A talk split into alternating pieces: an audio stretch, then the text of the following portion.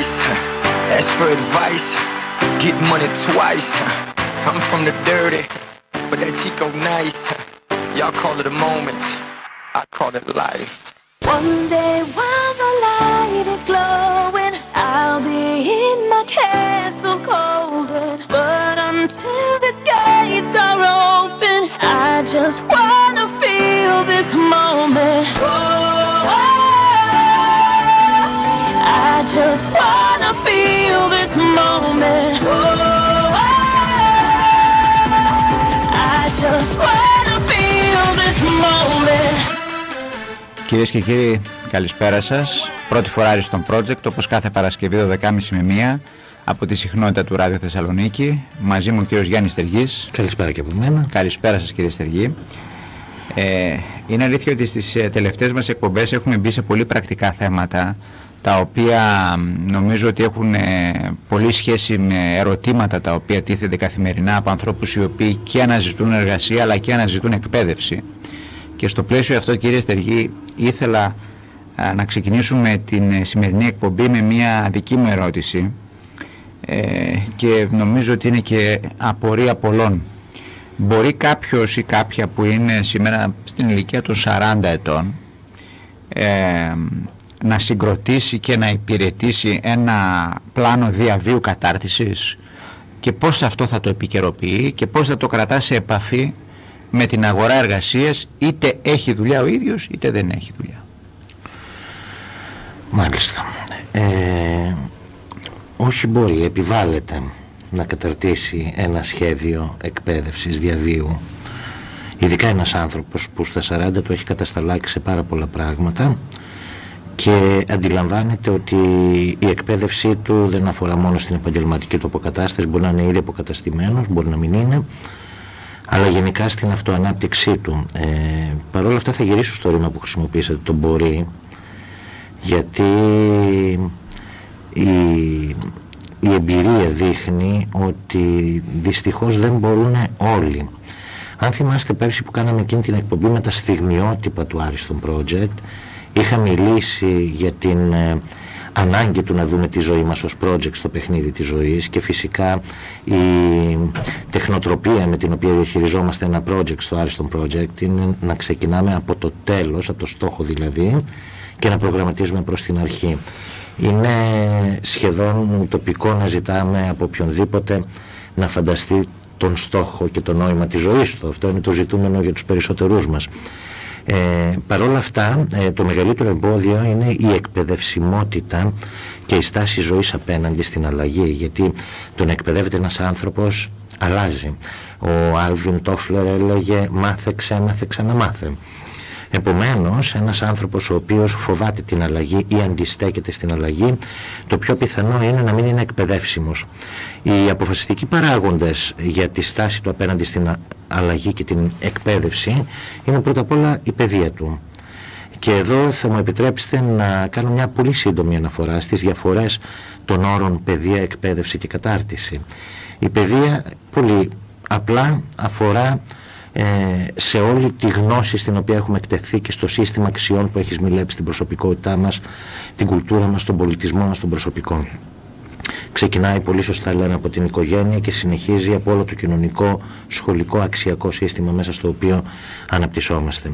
Η εκπαίδευση είναι πιο συγκεκριμένη, εξυπηρετεί και το σύστημα παιδείας που επιθυμούμε, αλλά κωδικοποιεί και κατηγοριοποιεί το γνωστικό φορτίο το οποίο πρέπει να αποκομίσει ένας άνθρωπος για να βγει επαρκώς στην αγορά εργασίας, στην οικονομία, στη ζωή, στην κοινωνία και συνήθως είναι μέσω μακροπρόθεσμο το πρόγραμμά της. Η κατάρτιση πάλι είναι ακόμα πιο σύντομη, ε, αφορά κυρίως στην τεχνική ε, έκθεση και εξοικείωση του εκπαιδευόμενου με ένα συγκεκριμένο τεχνικό ή λιγότερο τεχνικό αντικείμενο. Επομένως, αποφασιστικός παράγοντας στην εκπαιδευσιμότητα ενός ανθρώπου είναι η παιδεία, η κουλτούρα του και η αξιώση της κοινωνίας. Αλλά θα μου, επιτρέπετε να, θα μου επιτρέψετε να προσθέσω, γιατί πρόκειται και για μια σειρά σεμιναρίων που κάνω εκτενώς τελευταία, επηρεάζει πάρα πολύ και η ψυχική υγεία και η αυτοεικόνα του ανθρώπου, του εκπαιδευόμενου. Ε, στην εκπαίδευση εκπαιδευτών αλλά και επιχειρηματιών που κάνω προωθώ πάρα πολύ την προληπτική ψυχική υγιεινή για τους εκπαιδευόμενους τους ή τα στελέχη τους και την σχετική κατάρτιση ε, των ανθρώπων αυτών γιατί ε, η ψυχική υγεία ε, διασφαλίζει μία υγιή αυτοεικόνα, διασφαλίζει μία υγιή σχέση με την αλλαγή και μια υγιή επιθυμία για αυτοανάπτυξη και για καλύτερη προσέγγιση του νοήματος της ζωής. Και φυσικά εντάσσεται και σχετίζεται η προληπτική ψυχική υγιεινή αλλά και η ψυχοθεραπεία στα εργαλεία αυτοανάπτυξης και εκπαίδευσης όταν απευθυνόμαστε σε εκπαιδευτές. Ε, υπάρχουν πάρα πολλά νέα ε, streams που τα λέμε, ρεύματα όπως η υπαρξιακή ψυχοθεραπεία, συνθετική ψυχοθεραπεία που αποτελούν εργαλεία εξαιρετικά στην ανάπτυξη εκπαιδευτών εκπαιδευτών. Ε, αν λοιπόν μιλάμε για εκπαιδεύσιμους ανθρώπους, ναι, όχι είναι δυνατόν, είναι απαραίτητο ένας άνθρωπος να αναπτύξει ένα σχέδιο διαβίου εκπαίδευσης και βασισμένος πάνω σε αυτό το σχέδιο να παρακολουθεί την επικαιρότητα, τις ανάγκες του. Θα μιλήσω και αργότερα για το πώς να, να επιλέγει τα κατάλληλα εκπαιδευτικά προγράμματα για τον εαυτό του. Ε, να μην ξεχνάμε ότι ένα σχέδιο δεν είναι εκεί για να το ακολουθούμε άτεγκτα. Ένα σχέδιο είναι ένας μπούσουλας, είναι ένας οδηγός. Πολλές φορές θα παρεκκλίνουμε και στις πορείες, θα πάρουμε ε, νέες αποφάσεις, οι οποίες μπορούν να αναδιαμορφώσουν και την εξέλιξη του σχεδίου. Αλλά όλες αυτές τι αποφάσεις τις παίρνουμε πιο υπεύθυνα και με πιο νυφάλια κρίση, εφόσον υπάρχει το σχέδιο μπροστά μας. away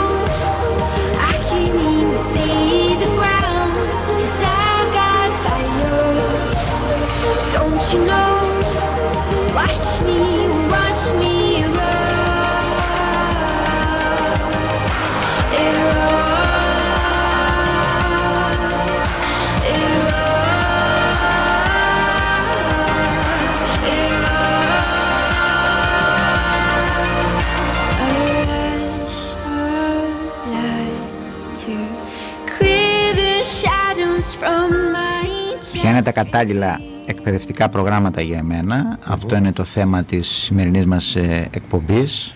Ε, για εμένα που είμαι εκπαιδεύσιμος εγώ ή δεν είμαι εκπαιδεύσιμος εγώ κύριε, κύριε Διαμαντίδη μπορώ να το πιστοποιήσω και ο ίδιος από την εμπειρία μου και τη συνεργασία μου μαζί σας. Είστε υπερεκπαιδεύσιμος και χαίρομαι πάρα πολύ που κάνουμε αναφορά στο ζήτημα. Ο λόγος σε εσάς για το κυρίως μενού. Σας ευχαριστώ. Λοιπόν, ε, ποιο εκπαιδευτικό πρόγραμμα λοιπόν μου ταιριάζει. Ε, για να προσεγγίσουμε τη συγκεκριμένη ερώτηση θα πρέπει πρώτα απ' όλα να επιδιώξουμε να αποκτήσουμε κάποια επίγνωση ως προς τους τύπους της εκπαίδευσης και των εκπαιδευτικών προγραμμάτων. Ε, υπάρχουν τύποι εκπαίδευσης ως προς το σκοπό του περιεχομένου της εκπαίδευσης. Καθορίζουν την ευφυα του εκπαιδευόμενου στις τρεις βασικές λειτουργίες του, ως εγώ, οντότητα δηλαδή και αυτοανάπτυξη, ως επαγγελματία και ως διαχειριστή. Μιλάμε λοιπόν για τρεις τύπους εκπαίδευσης, την ακαδημαϊκή εκπαίδευση που αφορούν στην ανάπτυξη, την αυτοανάπτυξη, τον εμπλουτισμό της εμπειρίας της παιδείας του εκπαιδευόμενου. Μιλάμε για την επαγγελματική εκπαίδευση, είναι η εκπαίδευση μέσα από την οποία κάποιος μπορεί να προκύψει γιατρός, μηχανικός, μαραγκός, οτιδήποτε.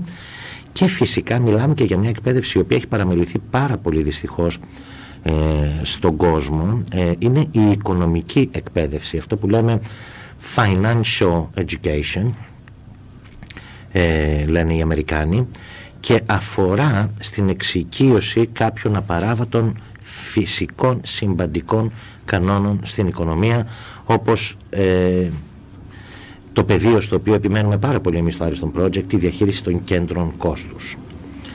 Πρέπει λοιπόν η εκπαίδευση πρώτον οριζοντίως να χαρακτηριστεί ε, και να υπαρχθεί σε μία από αυτές τις κατηγορίες. Στη συνέχεια πηγαίνουμε στους τύπους της εκπαίδευσης ως προς το θεσμικό της πλαίσιο. Δηλαδή, είναι οι τύποι που καθορίζουν το θεσμικό πλαίσιο, το κόστος, τους φορείς πιστοποίησης αν υπάρχουν και αναγνώρισης και τέλος τις προϋποθέσεις παρακολούθησης. Με βάση αυτά τα κριτήρια η εκπαίδευση μπορεί να είναι τυπική, δηλαδή να καθορίζεται από ένα εθνικό σύστημα εκπαίδευσης, να είναι μη τυπική, όπως είναι π.χ. τα φροντιστήρια το απόγευμα, ε, κοινώς η μη τυπική εκπαίδευση τι κάνει, διδάσκει δεξιότητες οι οποίες δεν υπάγονται στο τυπικό εθνικό π.χ. σύστημα εκπαίδευσης. Και είναι και η άτυπη εκπαίδευση, είναι η εκπαίδευση στην οποία εκτίθεται κυρίως εμπειρικά και βιωματικά ε, το υποκείμενο, εκπαιδευόμενος, ε, κάνοντας κάτι άλλο, δηλαδή μέσα στην κοινωνία, παρακολουθώντας μια τέχνη, παρακολουθώντας τη λειτουργία μιας κοινότητας κτλ. Αυτή λοιπόν είναι η πρώτη κατηγοριοποίηση. Είναι τυπική, μη τυπική ή άτυπη. Η δεύτερη είναι αν η εκπαίδευση θα είναι θεωρητική, δηλαδή θα υπάρχει αυτό το instruction που λέμε, θα υπάρχει ο δάσκαλος, ο μαθητής και η παράδοση του μαθήματος, ή αν θα είναι βιωματική, δηλαδή μέσα από case studies.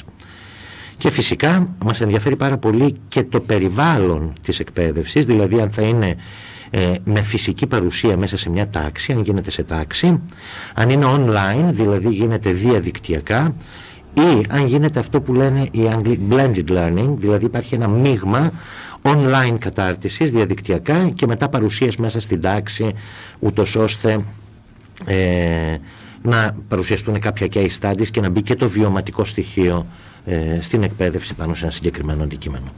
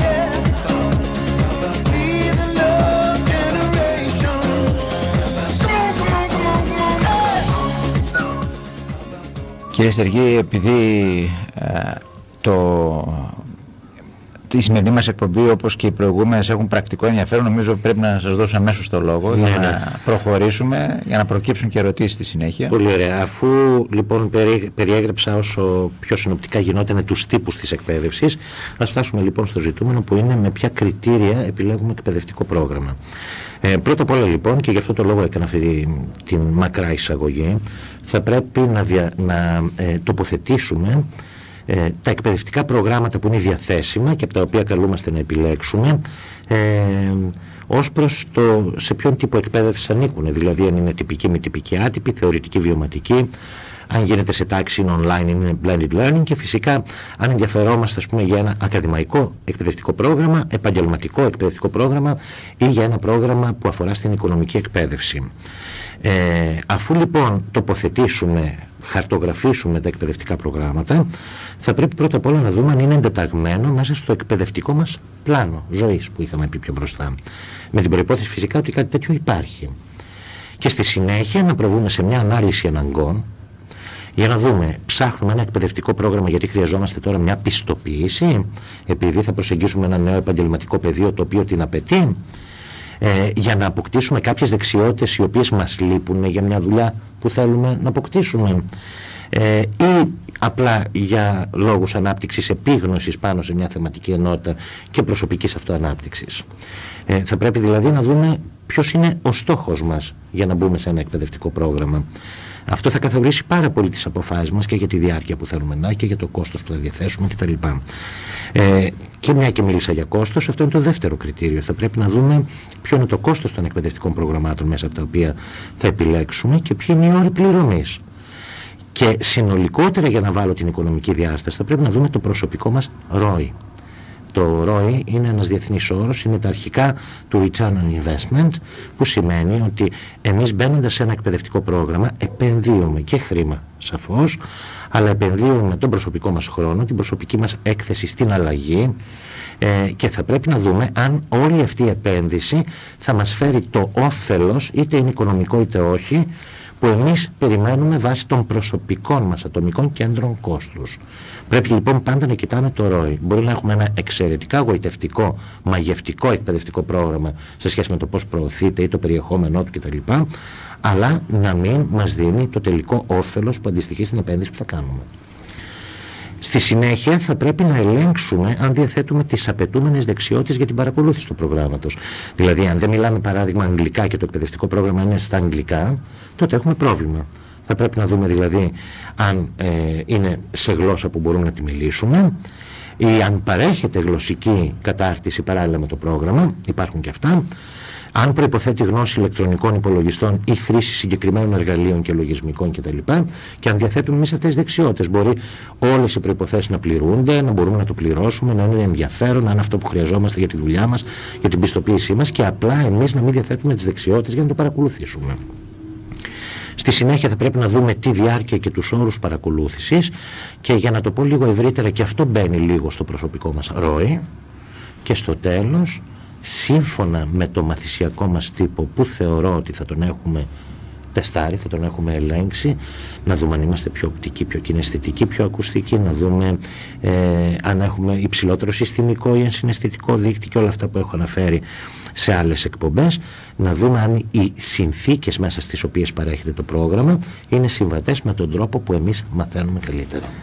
Πάντως Ξέρετε, καμιά φορά εμείς το προσεγγίζουμε ορθολογιστικά και, ορθολογικά και ρεαλιστικά, αλλά έχω την αίσθηση ότι οι Έλληνες γονείς επιλέγοντας τα κατάλληλα εκπαιδευτικά προγράμματα όχι για τους εαυτούς τους αλλά για τα παιδιά τους ε, τίνουν προς την ποσότητα και δεν ξέρω μήπως ρίχνουν την ποιότητα. Ε, κοιτάξτε να δείτε, στην Ελλάδα όλα αυτά που συζητάμε σε αυτή την εκπομπή είναι ζητούμενα ακόμα και όπως σας έχω πει φιλοδοξώ πραγματικά ε, να αναπτύξουμε την επίγνωση του κόσμου πάνω σε αυτά τα ζητήματα. Σήμερα με την τεχνολογία έχουμε πρόσβαση ε, σε εκπαιδευτικά προγράμματα άπειρα από έγκριτα πανεπιστήμια, από το Harvard, από το Yale, από το Stanford, ε, από ευρωπαϊκά πανεπιστήμια, τα οποία διατίθενται δωρεάν μέσα από εφαρμογές στα τηλέφωνά μας και στα, στις ταμπλέτες μας. Ε, υπάρχουν προγράμματα τα οποία με πληρωμή ε, ε, οδηγούν σε συγκεκριμένες πιστοποιήσεις online και τα λοιπά και φυτρώνουν κάθε μέρα όλο και περισσότερα κέντρα διαβίου μάθησης στην αγορά. Οι ελαιώνες για τους οποίους έχω μιλήσει πάρα πολλές φορές. Ε, υπάρχει μια φοβερή ποικιλία εκπαιδευτικών προγραμμάτων. Δεν νομίζω λοιπόν ότι δεν υπάρχουν τα προγράμματα για να τα αξιολογήσουμε αν είναι κατάλληλα για μας και να τα παρακολουθήσουμε. Είναι περισσότερο θέμα επίγνωσης και εξοικείωση. Ο κόσμος δεν γνωρίζει. Ο κόσμος πηγαίνει τη φλωσούτη. Αφού όλα τα παιδιά πάνε αγγλικά θα πάει το παιδί μου αγγλικά αγγλικά. Τώρα, ναι, τα αγγλικά διαπραγμάτευτα είναι μια γλώσσα την οποία πρέπει να τη μιλάμε όλοι. Αλλά το πού θα τα μάθουμε, πώς θα τα μάθουμε, πόσο θα πληρώσουμε για αυτά και πόσα χρόνια θα μας πάρει για να πάρουμε πια πιστοποίηση, είναι ένα ζήτημα που δυστυχώς ακόμα κινείται ε, από μόνο του ε, βάσει της πεπατημένης των τριών-τεσσάρων προηγούμενων δεκαετιών. Ε, νομίζω όμως ότι και η κρίση αλλά και το μεγάλο ζητούμενο της έκθεσης των Ελλήνων στη διεθνή αγορά με επάρκεια έχει κάνει όλο και περισσότερο κόσμο να το βλέπει με περισσότερη σοβαρότητα το ζήτημα.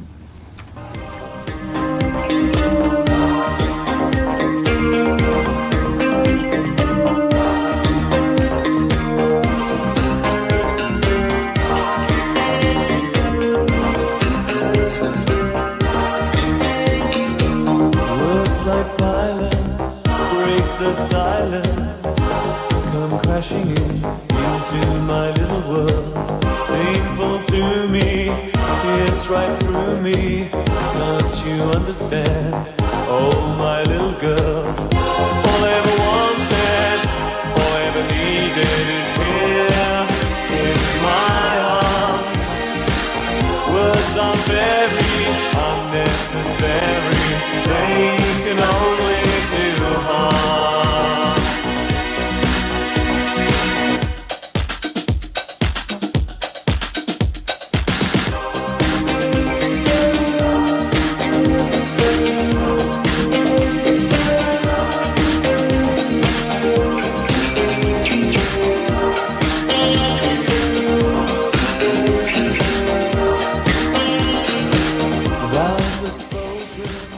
Κύριε Σταργή, να συνοψίσουμε αυτά τα οποία είπαμε και να δώσουμε και τη δυνατότητα στους ακροατές μας να υποβάλουν και ερωτήσεις ε, αν ε, έχουν. Νομίζω ότι το θέμα από μόνο του ε, είναι και αρκετά, κατά τη δική μου άποψη, προβοκατόρικο. Αν θες να το δεις έτσι, εγώ το βλέπω έτσι καμιά φορά. Όλα μπορούμε να τα δούμε έτσι. Και να, να σας πω την αλήθεια, στην Ελλάδα μας δίνονται και πάρα πολλές ευκαιρίες να τα δούμε έτσι τα πράγματα.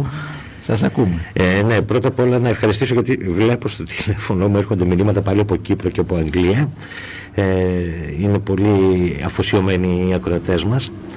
Ε, να συνοψίσω λοιπόν με τα τρία βασικά σημεία όπως κάνω και σε κάθε εκπομπή ότι πρώτον η, η συζήτηση περί επιλογής του κατάλληλου εκπαιδευτικού προγράμματος προϋποθέτει ένα εκπαιδευτικό σχέδιο άρα την εκπαιδευσιμότητα του ανθρώπου για τον οποίο μιλάμε Δεύτερον, ότι πρέπει να αποκτήσουμε την επίγνωση των τύπων εκπαίδευσης, δηλαδή ως προς το θεσμικό πλαίσιο τυπική με τυπική άτυπη, θεωρητική ή βιωματική σε τάξη online ή blended learning και ως προς το σκοπό του περιεχομένου, αν θα είναι ακαδημαϊκή, επαγγελματική ή οικονομική.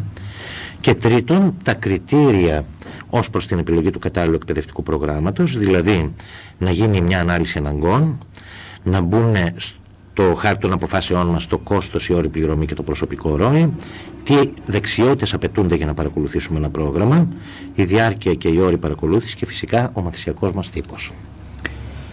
Ε, σε αυτό το σημείο να ανοίξουμε για τις τηλεφωνικές μας γραμμές στο 2310 267 και 3 οχτάρια και 2310 243 900 και μπαίνοντας στο κομμάτι των ε, ερωτήσεων Ήθελα, να σας, ήθελα ε, εγώ να το ανοίξω αυτό το κομμάτι και να πω το εξής. Ε, από τη στιγμή που ένας νέος τελειώνει, παραδείγματος χάρη, το Λύκειο ε, και δεν ακολουθεί την εκπαίδευση μετά είτε σε ΤΕ είτε σε ΑΕΗ, πώς μπορεί ο ίδιος να βοηθηθεί έτσι ώστε να μπει σε αυτή τη λογική; Πριν το απαντήσετε, να ναι. πάμε στην τηλεφωνική μας γραμμή. Ευχαριστώ.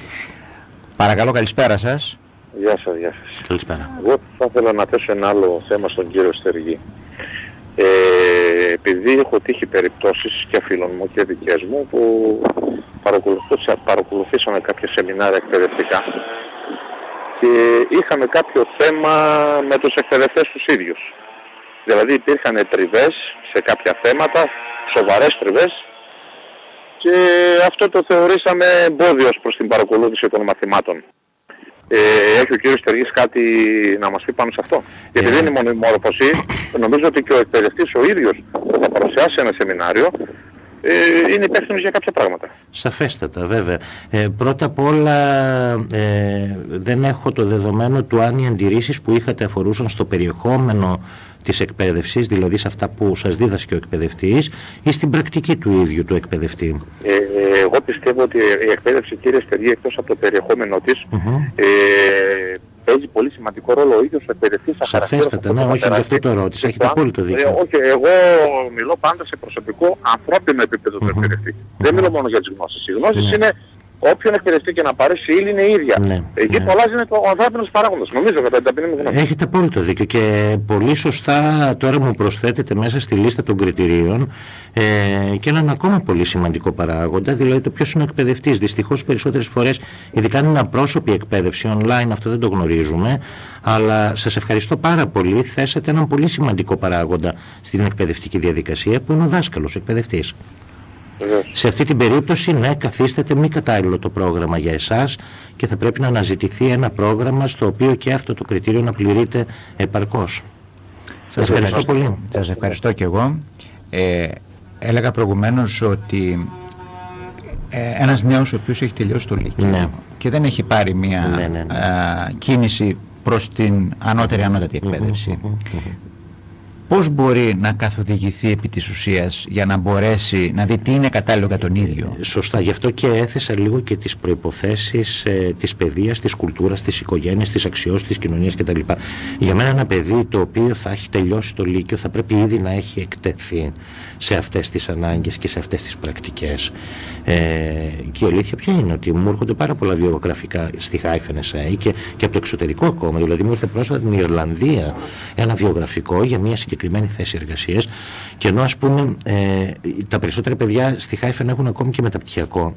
Ε, ο συγκεκριμένος άνθρωπος ήταν απόφυτος δευτεροβάθμιας εκπαίδευσης, δηλαδή του αντίστοιχου λυκείου εκεί, αλλά είχε παρακολουθήσει τόσα σεμινάρια, είχε κάνει τόσες καταρτήσεις επιμέρους πάνω στο αντικείμενο που εγώ με μία πρώτη ματιά θεώρησα ότι ήταν κατάλληλος και μου είχε τύχει και παλαιότερα ε, κάποιος αντίστοιχος εργαζόμενος στην εταιρεία ε, να καταρτίζεται συνέχεια ε, και στο τέλος ο άνθρωπος πήγε και σε μεγαλύτερη ηλικία και τέλειωσε και πανεπιστήμιο.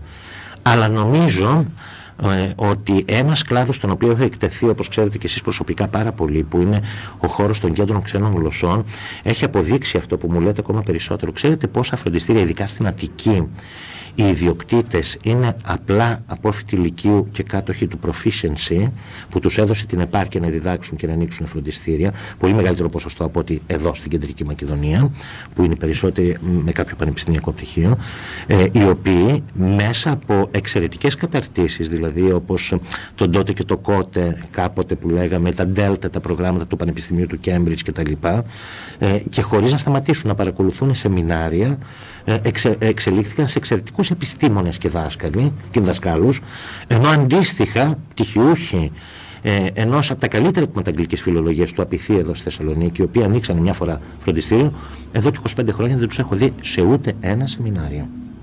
Ε, εκεί, εκ του αποτελέσματος από την αγορά, η διαφορά της κατάρτισης φαίνεται. Γι' αυτό μιλάμε για κυριαρχία της διαβίου μάθησης πάνω στην τυπική εκπαίδευση. Με τα χρόνια θα το δούμε όλο και περισσότερο. Ε, όλα αυτά βέβαια τελικά φτάνουν κυρία Στεργή στο σημείο του να είναι κάποιος συνειδητά επαγγελματίας και συνειδητά να επιζητεί την ποιότητα σε αυτό το οποίο προσφέρει για να το κυνηγήσει. Πολύ σωστά. Γιατί εάν δεν ο ίδιος το νιώθει ως ανάγκη, ναι. τότε επαναπάβεται. Δεν υπάρχει κάποιος δηλαδή, δεν υπάρχει δηλαδή το σύστημα που να απαιτεί από αυτόν ανατακτά διαστήματα να επικαιροποιεί βεβαιωμένα τη γνώση Αυτό του. όμως είναι που αλλάζει με την κυριαρχία ε, του δημοσίου τομέα τόσα χρόνια ως, κρατικού, ως του κρατικού μεγαλύτερου εργοδότη στη χώρα αυτό που είχε καθιερωθεί ως στάση και στον ιδιωτικό τομέα είναι ότι οι βασικές προδιαγραφές για να μπει κάποιος σε αυτό το χώρο εργασίας αρκούνε. Σήμερα όμως αυτό το πράγμα έχει αλλάξει. Δηλαδή η διεθνής αγορά εργασίας τρέχει πάρα πολύ γρήγορα. Και φαίνεται, δηλαδή, βλέπω ανθρώπους οι οποίοι είχαν πάρει και διδακτορικά, ας πούμε, δεκαετίες πριν, που δεν τα αρνείται κανένας, για όνομα του Θεού. Μείναν εκεί, δηλαδή δεν προχώρησαν με επιπλέον κατάρτιση. Οπότε κάθεσαι και σκέφτεσαι στην εποχή μας ένας άνθρωπος ο οποίος δεν θα μπει στο δημόσιο, ούτως ώστε το, η πιστοποίησή του, όποια και αν είναι, να παίξει ένα ρόλο προς το μισθολογικό κλιμάκιο ε, και το αν θα γίνει προϊστάμενος ή όχι. Ε, Πώς θα προχωρήσει στη διεθνή αγορά εργασίας στον ιδιωτικό τομέα, αν δεν καταρτίζεται καθημερινά πάνω σε νέες δεξιότητες, αποκτώντας νέο γνωστικό φορτίο. Δηλαδή, εν τέλει και το γνωστικό φορτίο που πήραμε εμείς που στις αρχές δεκαετίας του 1990 τελειώσαμε το πανεπιστήμιο, είναι ανεπίκαιρο. Δηλαδή, μπορεί να έχει ανατραπεί κιόλας, καταλάβατε. Εξαρτάται το αντικείμενο. Ναι, καταλαβαίνω. Ε, Πείτε μας τους τρόπους επικοινωνίας με την ε, εκπομπή. Πέρα από τους δικούς σας, τα Εννοείται τα τηλέφωνα. Ναι, ε, θα προσκαλέσω τον κόσμο για άλλη μια φορά να μπει στο www.protiforά.edu.gr ε, εκεί όπως κάθε φορά θα βρει μαγνητοσκοπημένη και την εκπομπή τη σημερινή αν κάποιος δεν την παρακολούθησε όλη δεν μπορούσε να την δει live ε, να την ακούσει live συγγνώμη ε, και επίσης θα βρει και υλικό εμπλουτισμού δύο εξαιρετικά βίντεο σύντομα, πολύ συνοπτικά ε, αναφορικά με το μέλλον της εκπαίδευσης στον 21ο αιώνα. Και επίσης ένα υπόδειγμα ερωτηματολογίου που βάζει ένα πανεπιστήμιο στην Νορβηγία ε, ως προς τα κριτήρια που οι νέοι νεοεισερχόμενοι φοιτητές ε, θα χρησιμοποιήσουν για να επιλέξουν τα κατάλληλα εκπαιδευτικά προγράμματα για τους ίδιους. Υπάρχει και το application να θυμίσουμε το Aristo News. Πολύ σωστά, το, το οποίο είναι και για Android και για Apple ε, συσκευές. Ε, δίνει τη δυνατότητα επί της στην περιοδική μηνιαία έκδοση την οποία ε, βγάζει Σωστά. ο όμιλος της Χάιφεν δωρεάν, να δωρεάν ακριβώς, και έχει ναι. μέσα πάρα πολλά θέματα που έτσι κι αλλιώς θίγει η εκπομπή περνάνε και μέσα από τις σελίδες κυρίως αυτά βέβαια. ακριβώς του συγκεκριμένου περιοδικού Κύριε Στερική, να σας ευχαριστήσω. Και εγώ ευχαριστώ πολύ. Να είστε καλά. Α, κυρίες και κύριοι, θα δώσουμε ραντεβού την Παρασκευή 1η Απριλίου. Σε δύο εβδομάδες, σε δύο εβδομάδες. Ναι, λόγω εθνικής εορτής. Λόγω 25η Μαρτίου και αργία στην άλλη Παρασκευή. Ε, την Παρασκευή 1η Απριλίου στη 19η εκπομπή πρώτη φορά στο Project θα δούμε το προσωπικό διαβίου εκπαιδευτικό πλάνο που πρέπει να έχει ο καθένας μας Έτσι. Και νομίζω ότι θα κλείσουμε και σε μεγάλο βαθμό με αυτόν τον κύκλο της εκπομπής που επί της ουσίας αποτυπώνει και τις εκπαιδευτικές ανάγκες και δίνει λύσεις όσον αφορά το πώς αυτές μπορούν να πραγματοθούν. Να είστε καλά και πάλι. Και εσείς το ίδιο καλό Σαββατοκύριακο. Κυρίες και κύριοι, α, καλό Σαββατοκύριακο εύχομαι και σε εσάς. Πρώτη φορά στο project, Παρασκευή 1η Απριλίου ξανά με την επόμενη εκπομπή. Να είστε καλά. ask for advice.